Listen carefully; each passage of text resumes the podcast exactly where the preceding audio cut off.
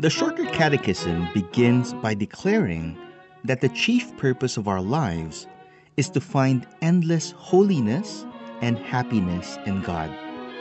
Hello, this is Pastor James. Join me as I go through the Westminster Shorter Catechism week by week, unpacking what it means for us to be holy and happy. Many reject the doctrine of divine election, thinking this counters the idea that human beings have the freedom and ability to determine their own destinies.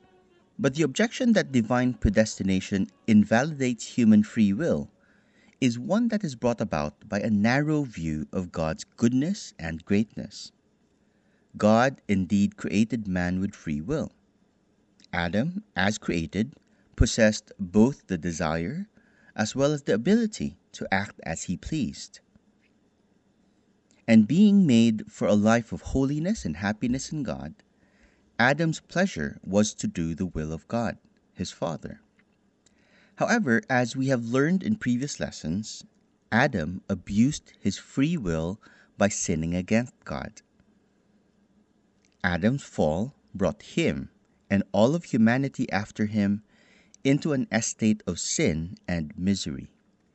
In this fallen condition, sin and misery now limit us just as the absence of wings prevents us from taking flight as birds do, sin and misery prevent us from glorifying God and enjoying Him as we ought.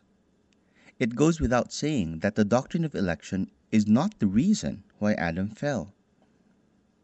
Rather, the doctrine of election is an insider's look into God's goodness, greatness, and pleasure in saving a people for Himself.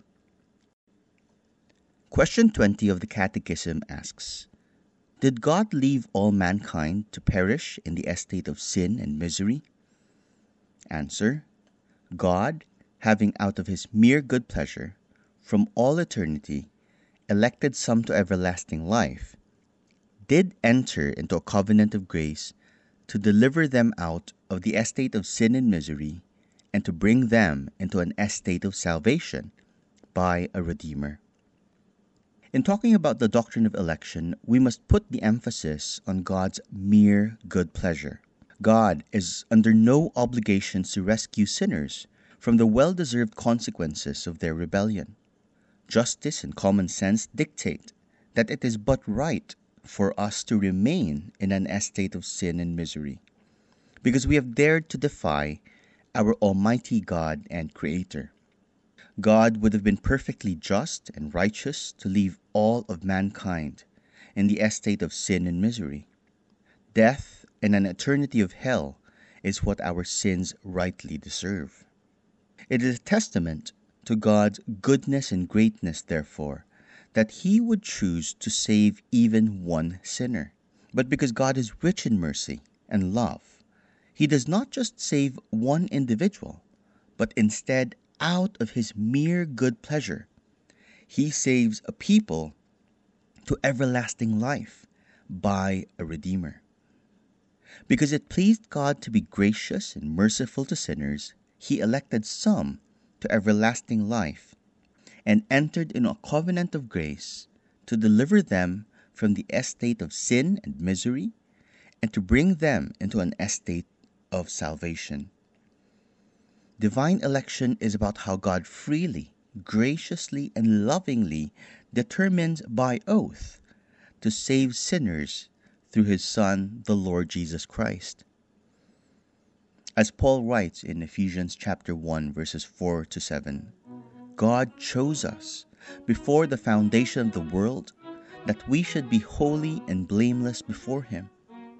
In love, he predestined us for adoption to himself as sons through Jesus Christ according to the purpose of His will, to the praise of His glorious grace, with which He has blessed us in the Beloved.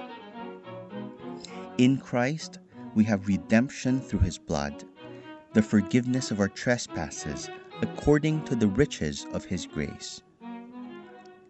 Truly, divine election is about the richness and wonder of God's mere good pleasure in saving sinners through Christ the Redeemer.